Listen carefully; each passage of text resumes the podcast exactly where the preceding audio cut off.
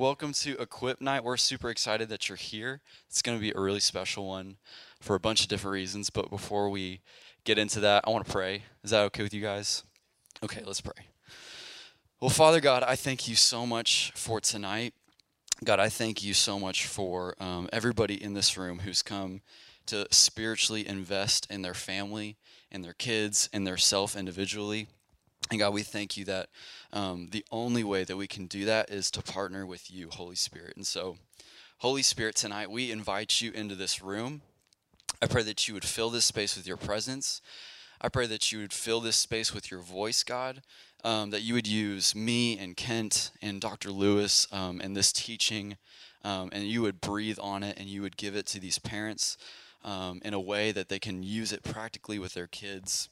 Um, and we thank you that um, in this world where there's so much confusion and there's so much sin and there's so much darkness, Father God, that you've called us to be a light to the darkness.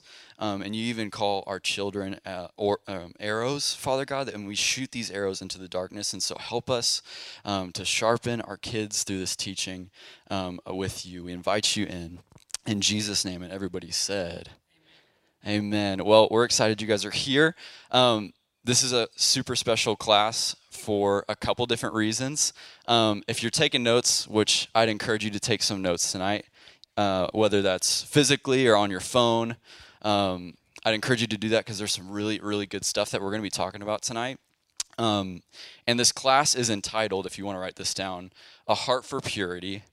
Um, and if you want to add a subtitle in there, we've got one for you A Heart for Purity Intentionally Parenting preteens and teenagers. So um, it's going to be a really, really great class. Before we dive into anything, though, Kent, you want to let the people know who you are? Yeah? Okay. My name is Pastor Kent. I am the elementary pastor, as you guys may know. Um, and uh, just, I'm super excited when they asked me to do this. I was like, I don't know, I don't have a kid, um, but I, I am one day. Um, can I go ahead and show them that slide? Boom! There's my baby. Thank you. It's a it's the size of a fig today. So yeah, they had to write it on there. That was the first ultrasound. Thank you. So it's our first child. We are waiting till uh, delivery to see if we're having a boy or girl. I know it's uncommon, but that's what we're gonna do. Hey, Pastor Josh. Hey. Yes. Okay. That's my baby. Oh, okay. Yeah. he can't tell. They wrote baby. so, anyways, thank you.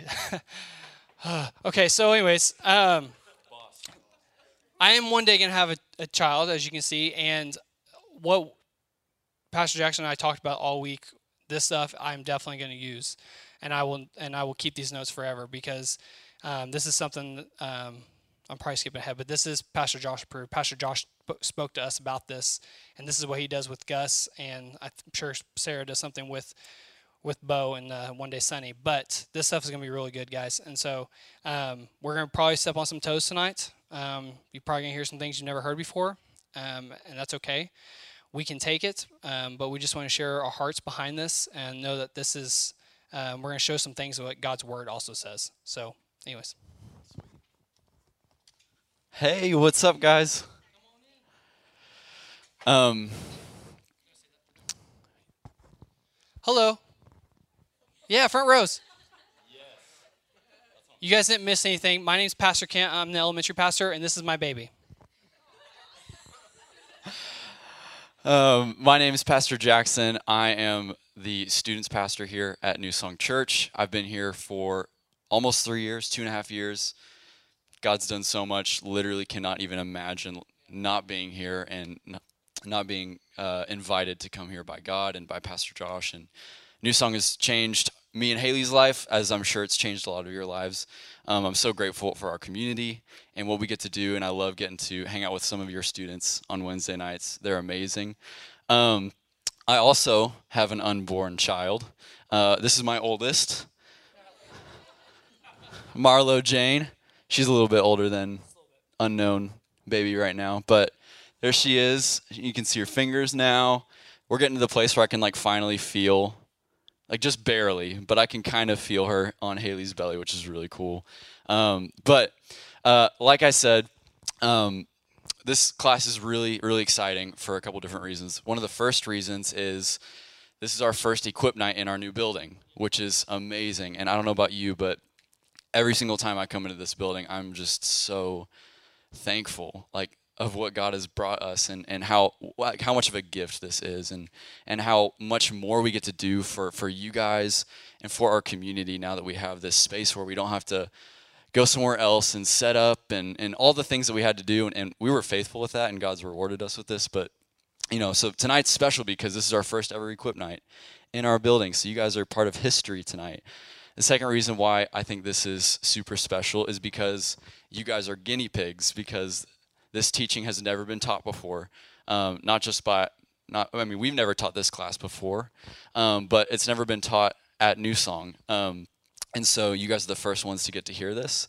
Um, and even though it's the first time it's ever been taught, there's some really, really amazing stuff in here. I've had a blast uh, writing it with Kent um, and preparing it for you guys. So it's going to be really special. And then number three, I think this is probably going to be special for you guys because this is the first time you've ever had a parenting teaching by two people who are not parents yet, um, which is kind of crazy. And I remember when Pastor Josh asked Kent and I to do that, we were kind of like, "Do you know what you're asking? like, we're not parents yet, and you want us to pa- do a parenting class for parents." But I understand why he wants us to do it, and there's a couple reasons why. Obviously, we don't know what you guys have walked through as parents or what you deal with uh, with your preteens or your teenagers. Uh, we're not there yet. But what we do know is that we all are building our life on the same thing, and that's God's Word, right? Um, and so everything in this teaching is built on God's Word. And obviously, that looks different for each child. Um, and we understand that. But everything that we're going to say tonight is built on God's Word. And not only that, but we're called to, to help you guys. Like, Kent is our children's pastor, so he partners with you guys with your kids in Boomtown and, and in Threshold, and I'm I'm the student pastor, so I get to partner with you guys to help your students grow in purity. And so, regardless of our lack of history with our own kids yet, uh, we do have God's word. Uh, this is a teaching approved by Pastor Josh, and, and we're called to help you guys. And so, we're not coming here and saying we know everything at all. Um, so don't just disregard everything we're about to say. Um, but I promise you, it's going to be some really good stuff. And then I think that's everything. You want to take it away? Um, so this is this tonight. We're going to be talking about how um, we're going to teach our kids about purity and not just about losing their virginity. Um, and that takes something that I think was lost today, but that's an open communication. Um, like I said, it's PJ approved and it's God's word approved. Um, Pastor Josh. Sorry, we call him PJ around here. Um, but I to kind of start things off, I think it'd be cool um, to invite our doctor, Dr. Lewis, up here. Um, she, I forget what you do. You'll explain it. But Kristen, if you want to come up, you guys can call her Kristen. We call her Dr. Lewis. She's going to come. Uh, yeah, round of applause. Give you an insight what she deals with. Hi, everybody. I'm just going to go to the side, maybe, so you're not like behind me. Uh, so I'm Dr. Kristen Lewis. I'm a board certified pediatrician as well as a board certified internal medicine specialist. I work for Mercy up in Edmond, and on my spare time every year, I volunteer to do the sex talk at the eighth graders in Edmond. So once a year, they kind of divide the girls and the boys, and we do at least two, if not three hour session with them. It covers a lot of information um, talking about puberty, changes in the body. We talk about um, abstinence. We also talk about sex and STDs. We talk about smoking and vaping. We talk about drugs and alcohol. We also talk a lot about sexting, which has been a really hot topic, unfortunately, in the middle schools and high schools, and the repercussions of it. We talk about how, you know, receiving and um, emailing, you can get unfortunately fined and put in jail and all the child pornography lawsuits and stuff that's gone around recently. We do a lot of discussion about bullying and things like that, but um, the, the most interesting part is the last hour um, we allow it kind of open form questions. So the whole time that I'm talking, they're sitting there writing questions. And so it's anonymous questions that I get to open up an answer at the end. Um, so I've done it for five years now. And the first year was the biggest eye opening experience I think I had. And every year since then, it's been a little bit more themed, but that first year, it still is like ingrained in my mind. Um, so my oldest is seven, and so I'm just waiting to do these conversations soon. Um, but so their knowledge base is so vast between the two extremes. There are some that are very naive and have no idea, no conversations with their friends or their parents that ask really interesting questions like, can saran wrap be used as a condom? Or can I get pregnant by kissing my boyfriend? Or can I get an STD by, you know, kissing him?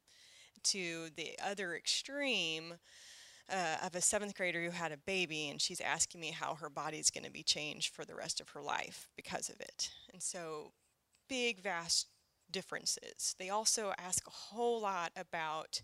Um, same sex um, relationships and how STDs work with that. Um, and a lot of it has to do um, where they're just not comfortable asking anybody. So it's they're asking their friends or they're looking on social media for answers. So we encourage them kind of at the end of these sessions to not only reach out to their parents if they have questions, but also to go see their doctor. Because at this age, it's kind of like prime picking for kids to come to the doctor, and we can kind of do some one on one question and answers. We can talk about things in a safe space. And we also can, you know, make sure that they're maturing at an appropriate age and make sure that they are healthy and it's in a nice, safe setting. So we encourage them to come to the doctor every year, but we also kind of plug in like you need to talk to your parents about things. Um, but that's kind of what I get to do every year, and it's a lot of fun. Um, some challenging questions that they come up with, but that's kind of what I, I do. Thank you, Kristen. Um, Kristen, you're staying around for questions at the end, correct? Yes. So at the end of our meeting, we will have her come up for questions. Uh, so if you think of a question, maybe write it down. You can ask her, "What's the craziest thing you've heard?" Teaching middle schoolers or high schoolers, I'm sure the list is pretty large from her. But uh, make sure you think about some questions. She's a well of knowledge, and I, I got to talk with her on the phone yesterday about this class, and she told me some stuff. I was like, "Oh my gosh, that is crazy." So think about some questions. But um, tonight, I think if if we could sum up this whole teaching like under a theme about what we're trying to communicate to you guys, uh, it would be under this idea of cultivating purity. And really, that word I like that word cultivating. Like, if I think about the word cultivating, especially when I think about it in the context of this topic of purity, um, I think about like a picture of taking care of something. Like if cultivating is like a gardening term, right? And when you cultivate a garden, you don't just plant a seed once and then water it once and then never look at it again, right? Uh, but so many times, this was my, uh, this is was how it how it happened to me, and it probably happened to you this way. But who received like the talk once and then that was it from your parents? Like your parents sat you down and they took you on a car ride or they sat you down and they gave you the birds and the bees talk and and that was it. And they were just like sweet. I taught my kid about purity. They're going to be pure. Because i had the talk. Check. Um, and that was that was my uh, that was my experience and i'm sure that was a lot of yours experience and and i wouldn't necessarily consider that cultivating right? I would consider that more like in passing or like run and gun or like dropping a care package just like here you go. Good luck. Right? But but when you think about the idea of um, cultivating you get this totally different picture. But i think we have to change the way we we address sex and purity especially when we're talking about it in terms of god's word because we can't just go off the chance that that one talk is going to be enough for for our kids. I think there's a, a, a three different really if I can think about this, I think there's three problems that this tactic of just having one conversation, like the talk, um, I think there's three problems with it. I think the first is that it addresses the what. So it tells them, you know, this is this part and this is this part and this is how they work. That's what sex is. Oh, and also don't do it. And that's it. And so it addresses the what and it's it's a big what, but there's no foundation for the what it doesn't address the why. And especially when we're you know when we're raising our kids in a way where we're trying to connect them to God, we have to have that foundation of why it's important. Because I don't know about you, but I remember as a kid being like, I have all of the, I have this desire. I'm going through puberty. I have these feelings, and I have no idea how to. I don't even know what to do with them. And I'm not going to talk to my parents about them because my dad had that one awkward conversation with me, and that was it, right? So I think one of the first problems we run into with that is it addresses the what, but it doesn't address the why behind sexual purity. Like, why do I need to be pure, and why can't I just go all the way up to the line and not have sex, right? I think the second problem that uh, that we have with that is it doesn't necessarily tell our kids that they're that you are a safe space to talk about it with them unless you're using that language just one talk with them about parts and sex and then don't do it doesn't necessarily tell them if I experience it or if I hear about it through a friend that I'm a safe place to talk about it, right? So I think that's something that we run into with that tactic of just running and gunning is it doesn't tell them that you're a safe place to talk about things that the church doesn't necessarily talk about very much and shame keeps them from talking about. So I think the final thing um, and I kind of talked about this with the illustration of cultivating is uh, the third problem that we run into is it it assumes that one talk is going to result in purity, right? Well, I told them not to have sex, so they shouldn't do it, right? But that's that's not going to do that's not going to do it. Not one talk doesn't have enough power to cultivate purity in your kids. And so this whole class we're going to be talking about cultivating purity because the fact is, um, if we're wanting to see our children grow in the Lord and, and, and their connection with the Lord and in sexual purity, it's going to take more than just one talk. It's going to take what that word cultivating looks like. Taking like when you cultivate a garden. Me and Haley started a garden this year, and it took a lot more work than I, I thought it would. I had to watch the garden all the time. I had to make sure it was getting watered constantly. I had to prune, right? I had to put aside things to make sure pests didn't get in the garden. Like it, it wasn't just planting a seed and then waiting a couple months and then boom. And in the same way, purity is the same way. We can't just plant a seed and then expect purity to come because we send our kids to church every week, right? It's going to take cultivating, taking care. And so, um, one of the things that I'm sure if, if we've got some good questions for Dr. Lewis after, or Kristen, Dr. Lewis, um, one of the things that you'll see in the things that she says and just in the state of our world is um, it's not necessarily a matter of if your kids are going to experience um, sexual temptation or sexual desire or or sexual language between their friends. It's not a matter of if, but it's a matter of when. And, and I don't say that to scare you guys, and I don't say that. I definitely don't say that to speak that over your kids. I just say that because that's the world we live in, and that's the truth. Is it's not a matter of if they're going to hear about this or see see it somewhere or be introduced to it by a friend. It's not a matter of if, it's a matter of when. And so as parents what we want to do is kind of get ahead of them because we can't just expect the church to answer all their questions, right? And we definitely can't expect their friends to teach them about sex and purity, right? We have to be on the front line as parents, right? Um, and so uh, I, we've actually got some really interesting graphs I want to show you. Kent's going to show you guys these. Check this out. Okay, so real quick, can I tell them my story? That's how I came across that. Yeah. And do you want to do yours? Okay, so um, man, I haven't. I've only told Jackson this, um, but when I was a kid, I came across my first images of pornography like very innocently, and I can remember exactly how it came and what I was doing. So, 2000. 2000, I think X Men the movie came out, right? The first one, and I was obsessed. My parents took me to that movie like three times. I was like, yes, I love this movie. Obsessed with the Avengers and X Men, and all of a sudden, like we get our computer with internet, and it was that dial-up internet, you know, that stuff. And so I'm sitting there, and very instantly, I'm like, ooh, I want to see Wolverine, and so I type in xmen.com. And instead of bringing it to X Men, it brought me to XXX Men and as a kid, I didn't know what I was looking at. And I immediately turned it off and I felt shame. I was like, okay, I know I looked at something I wasn't supposed to be looking at, and in no way in the world am I going to tell my parents about it. I don't know how to get rid of this, but I just know I close it out and it's gone. Well, that later turned into, well, now I'm curious to what I just saw, so I'm gonna go back and look at it some more and some more. And finally, it was all on my parents' computer and it just locked it up. I'm 10 years old. And my mom is going through the computer and she's figuring out, trying, trying to figure out why it's not working. And she comes across all the images. And I'm mortified because I walk by and I see all of them. I'm like, oh my gosh, she found out. And my mom had a come to Jesus moment where she says, if you ever look at this stuff again, I'm going to send you away. Now, I love my mom.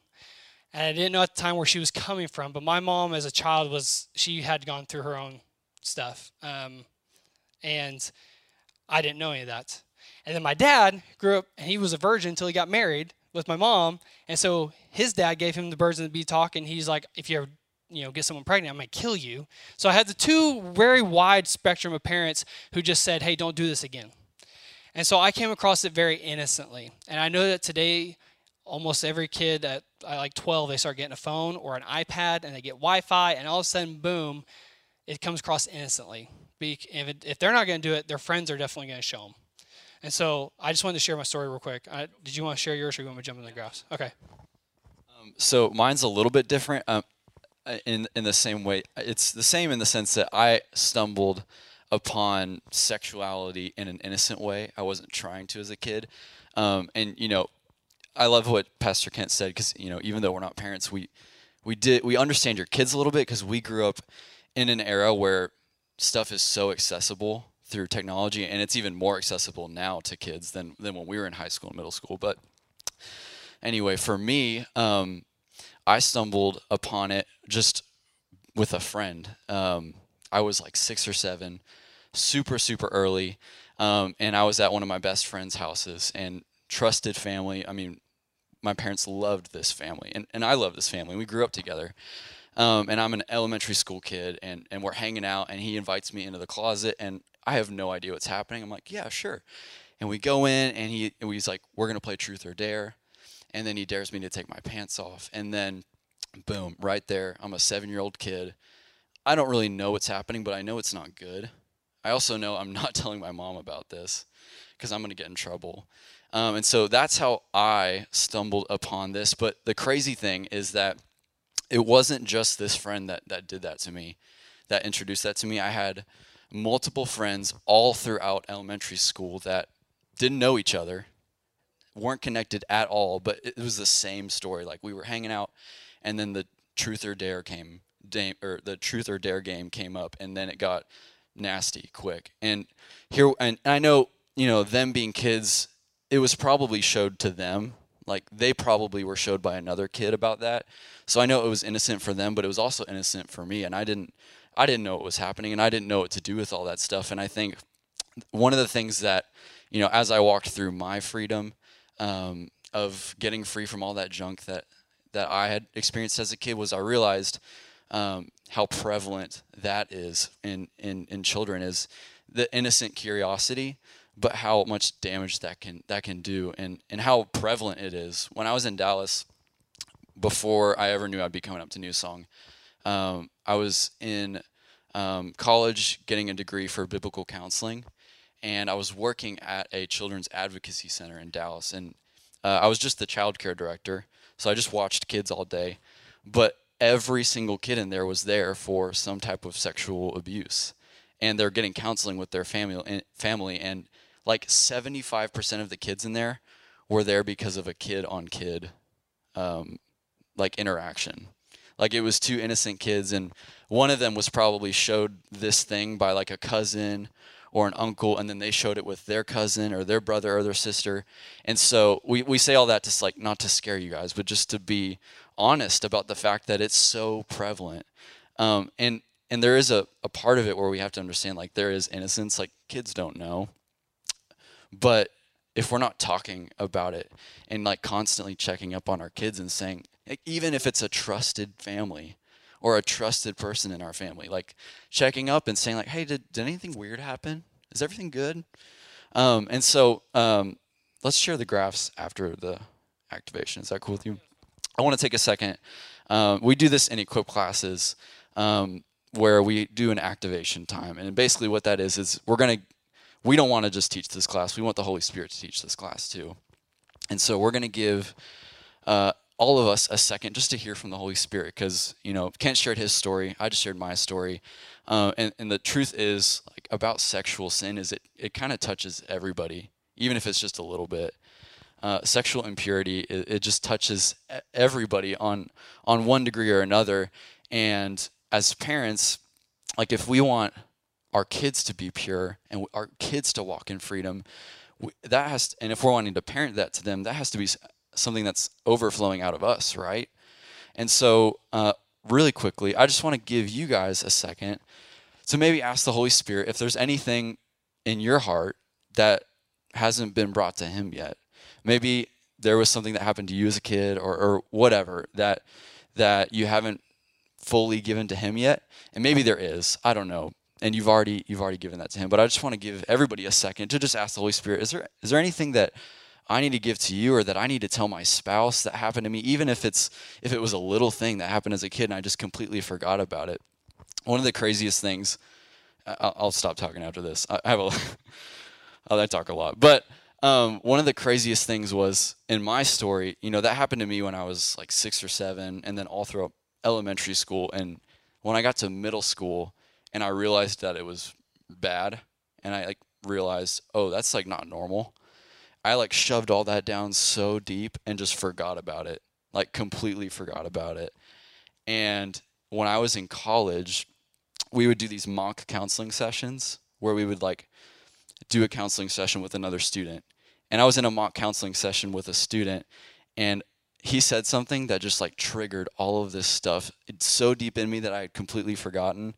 Um, and I say all that to say sometimes we just don't even know that we need freedom, but the Holy Spirit does. So right now, I'm just going to pray really quick. We're just going to take like two minutes just to ask the Holy Spirit if there's anything that we need to bring up with our spouse or just to God. And so I want you to write anything down that He shows you, but we're not going to have any music. It's going to be really quiet. But let me just pray real quick. God, we thank you for today. I just pray, Holy Spirit, that you would reveal anything to our hearts and to our minds that we need to, to bring to you or bring to our spouse um, about our purity, God. Because if we're wanting to make our kids pure and cultivate their purity, that's got to come out of our hearts too. So, right now, Holy Spirit, we invite you in just to bring anything up to our attention, anything in our past that hasn't been brought to you, anything we've forgotten about or that we've pushed under the rug because of shame, whatever that is, God, we just give you a second to show us that and reveal us that, Holy Spirit.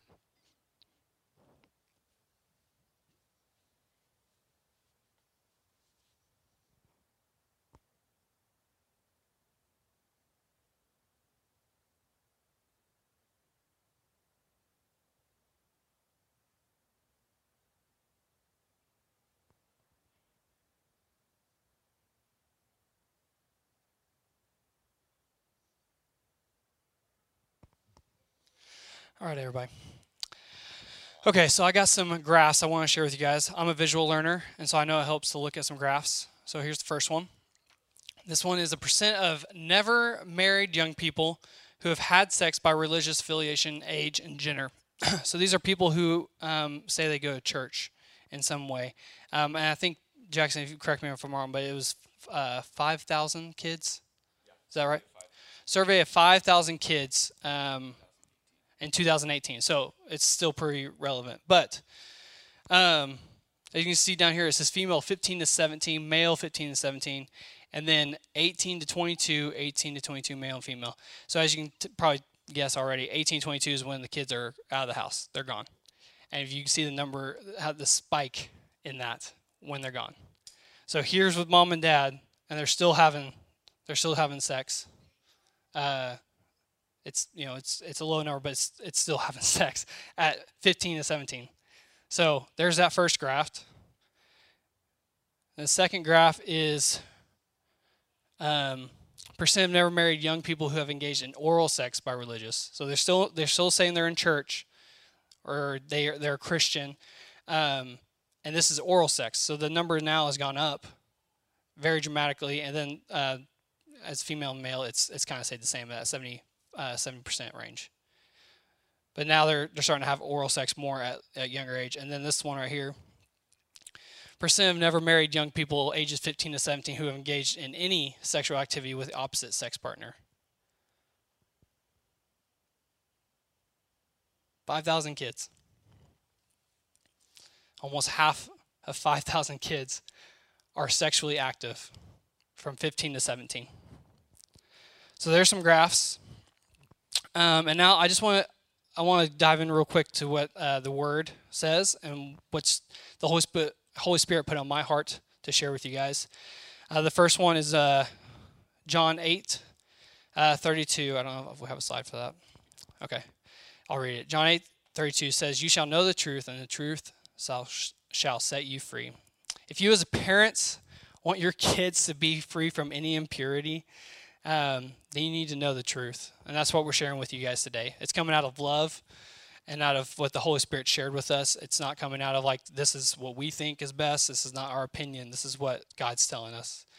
Um, and the truth and the facts about what your kids are going going through or will be going through soon. 2 Timothy 3:16. I'm going to read two versions of it. The English Standard Versions first, and it says all scripture is breathed out by God and is profitable for teaching, for reproof, for correction and for the training of righteousness. Um, I love that version, but I think the New Living Translation says it just a little better. It helps me out. It says, All scripture is inspired by God and is useful to teach us what is true and to make us realize what is wrong in our lives. It corrects us when we are wrong and teaches us to do what is right. So if you really truly want to teach your kids the difference between right and wrong, you got to get them into the word. That's that's it as parents, as a soon to be parents, I, I've gone through all these things in my life. And I'm like, yes, those will help that. But at the end of the day, the word is going to really help our kids. Um, so we live in a fallen world. We can all agree that. Um, but we live in a world that everyone loves to give their opinion. But not a lot of people love to talk about what God's word's saying. Our kids need facts and they need them to be, um, they need you to be the one that gives them to them from what the word is saying. Because if you don't, then we all know they're going to get them from someone else, from their friends, from their um, their friends' friends. Somebody's going to tell them, and we want to get in front of that. Um, the hard truth is the devil's not going to play nice just because your kids are kids, or because obviously they're in church. Um, our job as pastors, we see your kids. If they come to church every week and we see them 52 times a year, if we see them for events, maybe 60 times a year, you see them for 365 days. Um, it's it's not on us. It's on you guys. Um, but we don't want you guys to become fearful parents because Jesus already paid that price so we can live in freedom. God created you on purpose for a purpose. I want you guys, I'm just to sound silly, but I do this with my kids all the time. So I want you guys to repeat it after me, okay? Say, God created me, God created me on, purpose on purpose for a purpose. You guys were born right now in this time period. God knew you were going to have kids during this time, going through all the technology we're going through, the friends they know, all that. They God put you here for a purpose, and that is to talk to your kids about sex and and being pure and not just uh, holding on to that virginity. I think it's what we. That's what I was taught. Hey, stay a virgin, but it wasn't about don't be don't be impure. Um, he knew it was going to be awkward, but he also knew that you were going to be equipped enough to handle it. Um, I said equipped because we're taking an equip class. Um, sex cre- was created by God. Um, kids are just finding out earlier, uh, now more than ever. When dealing with this topic, we want parents to look like God. So tonight we have three points we're going to share with you um, to see what God's word shows us and how He cares for us. I've got I've got this verse, um, Kent. I'm going to read to you guys Ephesians chapter 5, starting in verse 22. Um, and it's going to sound like it doesn't relate to this topic, but it does. So just trust me. Here we go. Here's what it says uh, For wives, this means submit to your husbands as to the Lord. For a husband is the head of his wife, as Christ is the head of the church. He is the Savior of his body, the church. As the church submits to Christ, so you wives should also submit to your husbands in everything. And for husbands, this means love your wives just as Christ loved the church. Now, I love the way God tells us how to deal with our spouses. He says, it's a command, like you need to do this, but he also says, look at how I love you, right? He says, husbands, love your wife like Christ loves the church. So look at me and do that. And I think that can be, this is about spouses, but I think this can be applied in the same way for parenting. God says, hey, look at how I do it. If you want to be a, a good parent, if you want to cultivate purity in your kids, look at how I parent you. Look at me and then do it. And so, um, all of these points tonight that we're going to be talking about, um, we were looking at God's word and we are looking at how He parents us and how He corrects and all these things. And and so this is what all these points are coming out of that heart of is obviously not of how we parent, but how does God parent us? And how can we reflect how God parents us to how we parent our kids? Um, because at the end of the day, at the end of the day, we're all trying to be conformed into the image of Christ, right? And so, if we can let the Holy Spirit teach us how He loves us, we can reflect that to our kids. Does that make sense?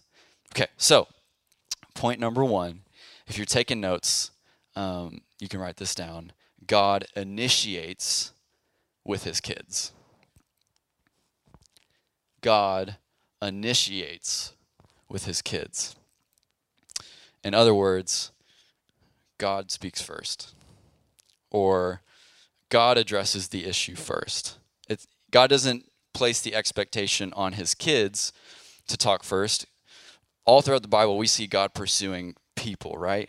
Or God, God loving first, God chasing after us first. So God initiates first. God, God expects us to initiate the talk with our kids, but He also expects us to initiate all the talks after that. Um, and here's what I mean by that: we see we see God model this all throughout the Bible. In fact, we actually see God model this in the very beginning with Adam and Eve. You guys know the Adam and Eve story super well. God tells them the ground rules. You can have anything in this garden except this one tree. And we know the devil's sneaky. He's a schemer. He tricked Eve into thinking that she needed that one thing that God said they didn't need.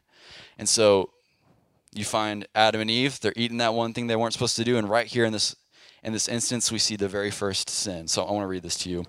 Check this out. Here's what it says. At the moment, uh, at that moment, their eyes were suddenly opened, and they suddenly felt shame. Everybody remember that word right there, shame. They suddenly felt shame at their nakedness. So they sewed fig leaves together to cover themselves.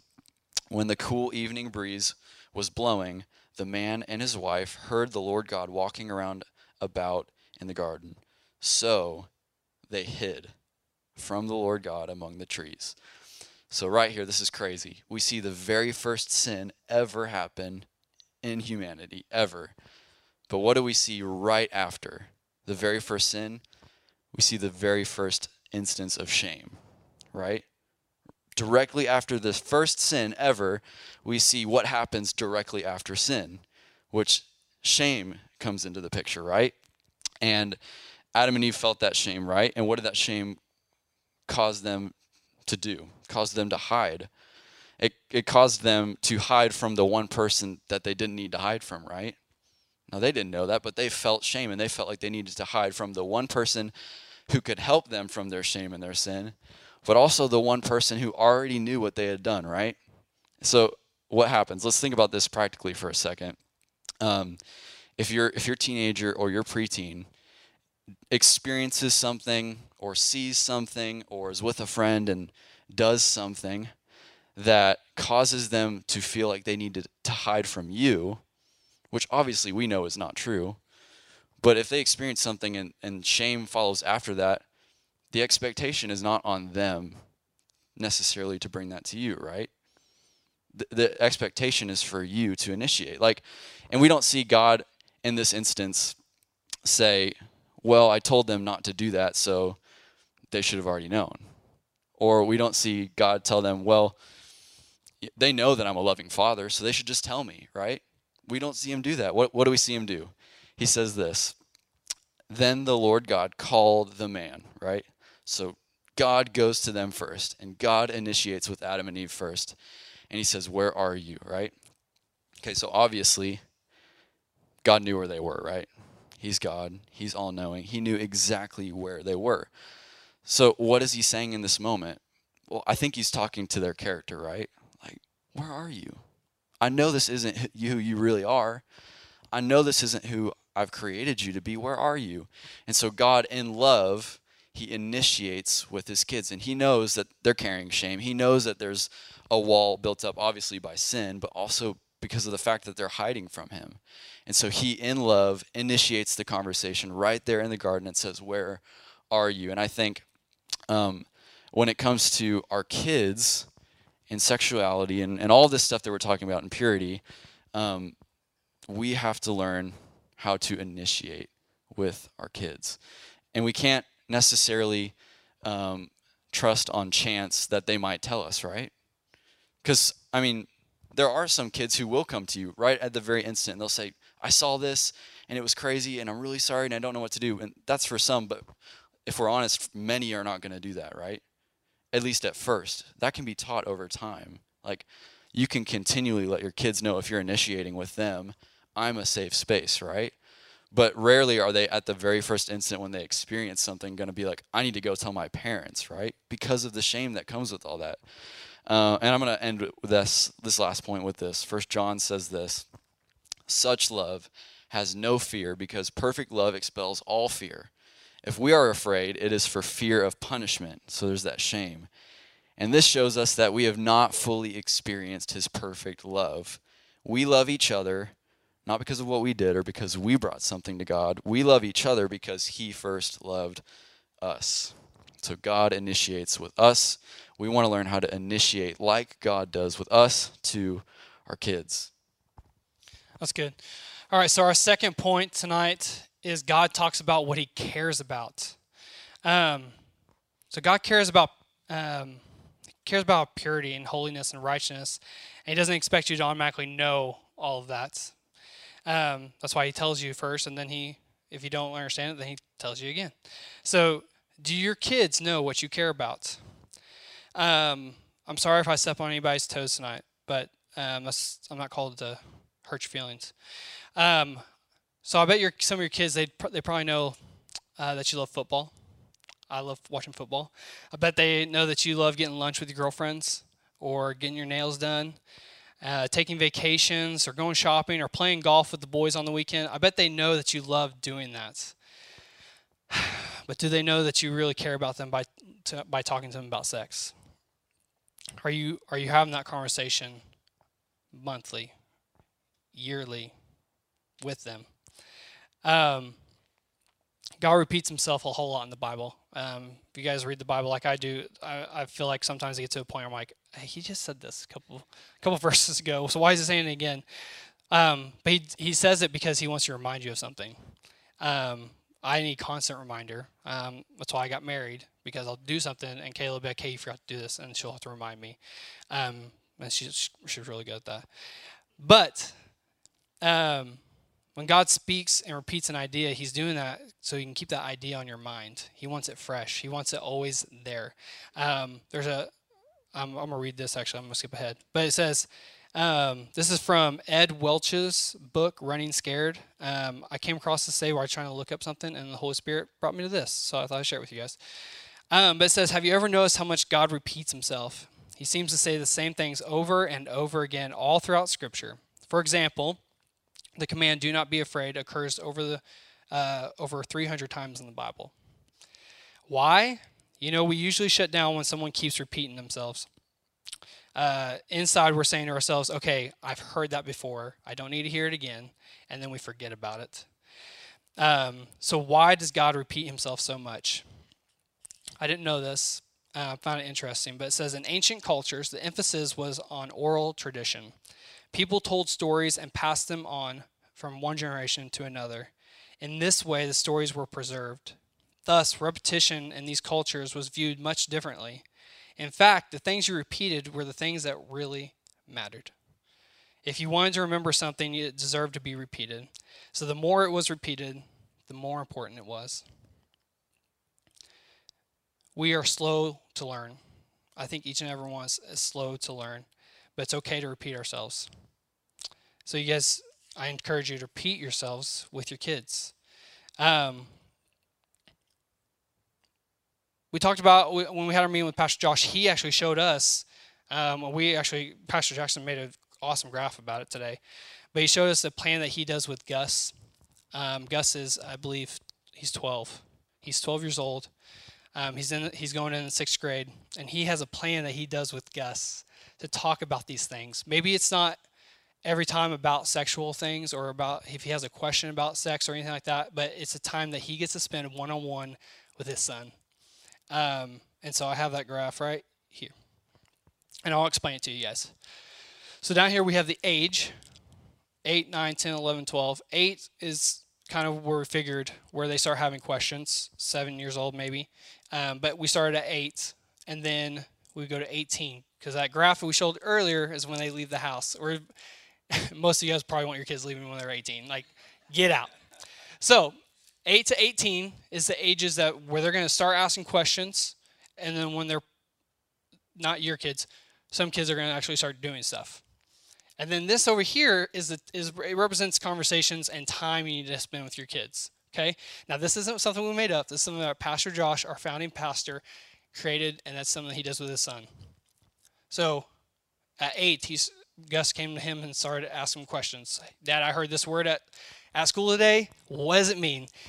And so Pastor Josh was like, okay, I need to have some conversations with him. So I think he said it at eight. He was he was having once a month conversations him and Gus would get in the car, they'd go get steaks, burgers, fries, shakes, whatever. It was a guy's night, and he would just have a conversation with Gus. And now he's saying that as he's getting older, starting to reach middle school, kids, other kids know a lot more than he does, and he's coming with a lot of questions now. So what does that mean? Does he have a conversation once a week with him? Probably not. It's probably twice, three times a week, and he's having it every week. Now, as you get older, I'll, I'll skip to them, but uh, is anybody having older kids in here? Like 16? 16? 17? Oh, wow. Okay, so 17, okay? Now, if you, if 17, that's like uh, probably like, I don't know, I don't know what he thinks, like four times a week. He probably just be like, hey, buddy, how's it going? No, every day. Maybe so maybe it's it's not a quick like you have to sit down and have a 30 minute conversation but it's a conversation that needs to be had and and how how are they doing because i know for a fact guys my parents didn't do this and i did a lot of things with my girlfriend in high school that i'm not proud about but it's because i kept it from them and i didn't want to talk to them about it but i didn't have anyone to talk to about because if i went to them i knew i was getting in trouble or sent away if i went to my pastor well my pastor knew my mom so icto facto, bye bye Kent. So, um, if if you're sitting there and you haven't done this, this is not to scare you or tell you you're in trouble, but it's not too late. Um, and if you're if you have kids this age, then I would say start, because what you what we want to happen is when they get to this age, 18, 17, they're going, "Hey, mom and dad, I messed up, and I need your help."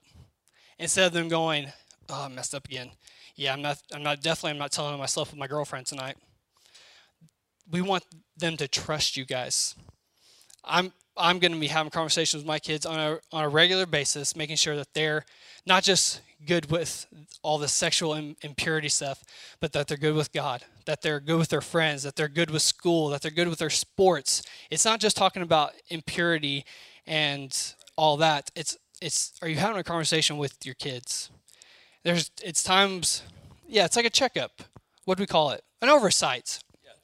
Oversight. So oversight is um, so I have an oversight with Pastor Ken or Nicodemus.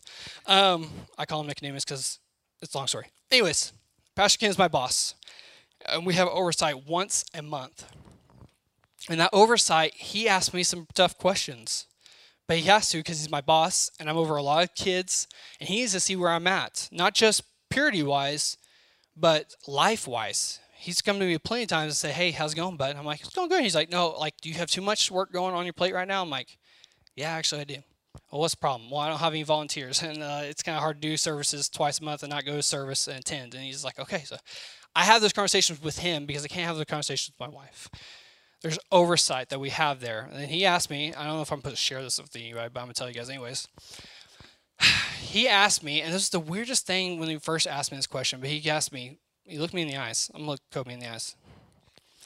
He said, Hey, Kent, you having sex with your wife? And you know what my answer was? Yeah.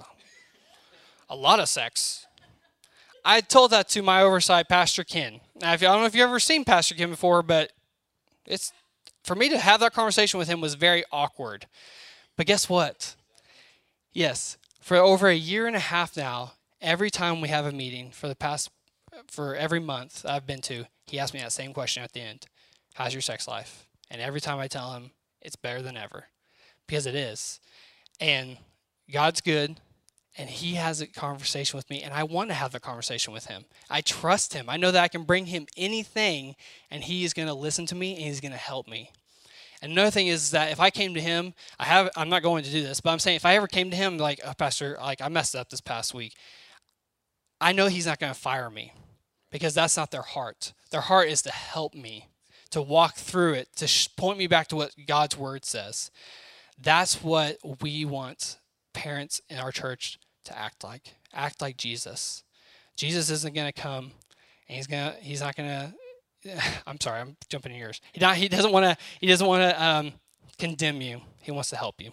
So Awesome. So um so God initiates, God talks about what he cares about. I love the oversight thing that we that we got to share with you guys about. That's something that our pastors they talk to us you, you know once a month, a couple times a month. They always just check in with us and and again, you know, when we're talking about conversations and having those with your kids, it's not like sitting with your kids and being like having the talk every single time you guys talk. That's not what we're talking about. That it's it really is the heart behind it is just checking up. Have you heard anything weird lately? Has anything happened? How are, how are you and your girlfriend? How are you and your boyfriend? Is anything happening? Like just it's a checkup, right? So God initiates, God talks. Last point if you're taking notes is this. God corrects. God corrects his kids. Um, so God is obviously the most graceful person in the universe. He, pursues he pursues us, he initiates and chases after us. But God also has a standard, right? God has a standard that we're supposed to live by, that we're called to live by. And and it's not because God's a buzzkill. Really, it's it's our protection. It's because he knows sex is not the same outside of marriage. It's actually harmful. But under under marriage and under the covenant of marriage, there's so much it's protected, um, and so it's not it's not a buzzkill to our kids. Obviously, it's protection for them. It's, there's a standard, and because there's a standard, when we do touch sexual sin or it touches our life, there's a, there's correction that has to happen because there's consequences that come with sin, right? Um, and I want to read to you a story about how Jesus corrects. Um, and obviously, this is how we want to correct, right? So this is found in John chapter 8. I'm going to fly through this because it's kind of long, but you guys know this story. But I like I do this with our students on Wednesday nights. I love reading it. I don't like just explaining it. So I'm going to read it to you guys. Here we go. Jesus returned to the Mount of Olives, but earlier the next morning he was back again at the temple. A crowd soon gathered, and he sat down and taught them. As he was speaking, the teachers of religious law and the Pharisees brought a woman who had been caught in the act of adultery.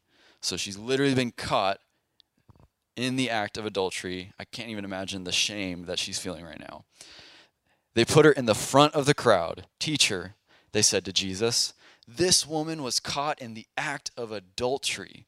The law of Moses says to stone her. What do you say? They were trying to trap him into saying something they could use against him, but Jesus stooped down and he wrote in the dust with his finger. They kept demanding an answer, so he stood up and again said, All right, but let the one who has never sinned throw the first stone. Then he stooped down again and wrote in the dust. When the accusers heard this, they slipped away one by one, beginning with the oldest, until Jesus was left in the middle of the crowd with the woman. This is where we see the correction of Jesus. Then Jesus stood up again and said to the woman, Where are your accusers? Didn't even one of them condemn you? No, Lord, she said. And Jesus said, Neither do I. Go and sin no more. Neither do I. Go and sin no more. What do we see? I think Jesus was super intentional about the order of this statement. It wasn't go and sin no more and I don't condemn you. It was I don't condemn you.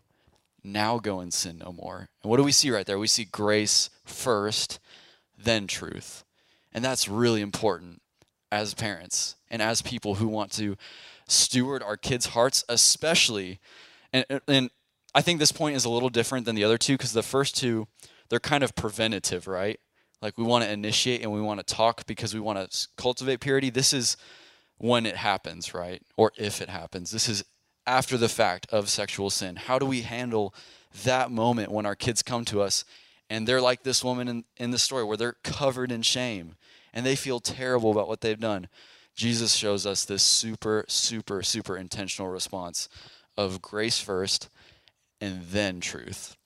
And that's really important because the way we steward that situation can either connect us to our kids or completely destroy a relationship. Um, and really, what we want to learn how to do is respond when they give that us that information instead of react, right? And I know, like, I have no room to talk about this because I don't know what it's like to be a parent, and I don't know what it's like to receive information like that. But I do know what it's like to be on the other end, because um, I've got amazing godly parents. I'm sure some of you have met them here before on the weekends. They're amazing. Love God, got me in church. I wouldn't be here today without them, obviously. Um, but I found myself in a season of life. It was my senior year of high school. I was dating this girl, um, and I knew we were going too far, doing stuff we weren't supposed to. I was like a leader in my youth group. I was the good kid. Nobody had any idea. And this whole time I'm doing all this stuff, and I feel terrible, and I know it's wrong. And so um, I find myself in this place where I know I have to tell somebody. I haven't told anybody. I'm feeling so much shame. And so I go to one of my my leaders at at uh, Gateway students at the time, um, who I trusted and who I had a relationship with, and I and I came to him and I brought him all this information because I had been taught in church if you confess your sins to God, you're forgiven, but if you confess your sins to others, you're healed. And so I was like, if I just tell my leader, all this shame is going to lift off of me and it's going to be amazing. And so I tell him, and obviously he was so nice about it, so grace filled, and was just like, I'm really sorry you've been doing that. I know that's hard and and you know that's wrong. You know you're better than that and all this stuff. And he's helping me. But then at the end of the conversation, I'm like, oh, yes, I'm good. And then he goes, I know you don't want me to say this, Jackson, but you need to tell your parents. And I was like, no, no, that's why I told you. so I wouldn't have to tell my parents. And he was like, dude, you have to tell your parents. And I was like, okay. So I muster up all of the courage I could to tell my parents this one night. I'll never forget this night. It was a disaster. But I tell my parents, and my mom is just freaking out. She is just ballistic in tears in the other room. And my dad, you know, I love him and we've worked through this and I've forgiven him, but he I know this wasn't his heart, but he said stuff that he did not mean to say. And it was because it came out of a reaction, right? It wasn't a response he just got this information and you know and i can't imagine how he felt because i hadn't talked about anything with this with him and we weren't having conversations already so he had no idea. But in that moment he had a reaction and he said stuff that he didn't mean to say and it really hurt our relationship. And you know by the grace of god we're we're good and we're connected again. But the point of that story is when when our kids come to us with, information like that that moment is so crucial of you know and that's something that can only be done when we're just connected to the holy spirit. It's like holy spirit help me to just be graceful in this moment. I don't even know what to do. I don't even know what to say. My heart's broken. Just help me to not hurt my kid with my words or my actions right now and respond like you would. And then obviously the correction's going to come but that initial moment when they tell you is so important. And so um, we're going to get ready to close this close out this class and do our question and answers but um, uh, all of you know everything we've just talked about today. Um, I hope you guys see our heart in this and our church's heart in this of we don't have all the answers. Obviously, we don't have all the answers, but we do have God's word. We know what God does. And as parents, we want to look like God, right? And I believe that every single one of you guys in here You guys are equipped to do that. You have the Holy Spirit, um, and it's not too late. Just like Pastor Kent said, um, you know, regardless of how old your kids are, just start the conversations. Um, and they'll probably be awkward at first. Let's be honest, um, but they don't always have to be, and they just need to be consistent, right? And so um, I'm going to pray for you guys real quick, and then we'll invite um, Kristen up for some questions and answers if you have any. So, Father God, I just thank you so much for tonight. Lord, I thank you so much for your word and that it's truth and that it's ultimate truth, that it can hold our lives and our parenting and and our questions and all of it, God. Your word is sufficient. And so, God, we thank you that we can build our life on your word, that we can look in your word and we can see how you love us and how you parent us. And we can try and do the same with our kids. But we know at the end of the day, God, we can't do that without your Holy Spirit. So, Father God, I thank you that you've equipped every single person in here with the ultimate gift, not of knowledge, but but of the Holy Spirit. And so I thank you just for a fresh anointing on everybody in here tonight to be a parent, um, an, an, anointing to carry that weight and that burden of being a parent and all that comes with it. I just thank you for your anointing for that and that your yoke is easy and that your burden is light and that you are the one carrying the weight ultimately. Um, and we trust you with our kids. We know that at the end of the day, they're in your hands um, and we just get to steward them.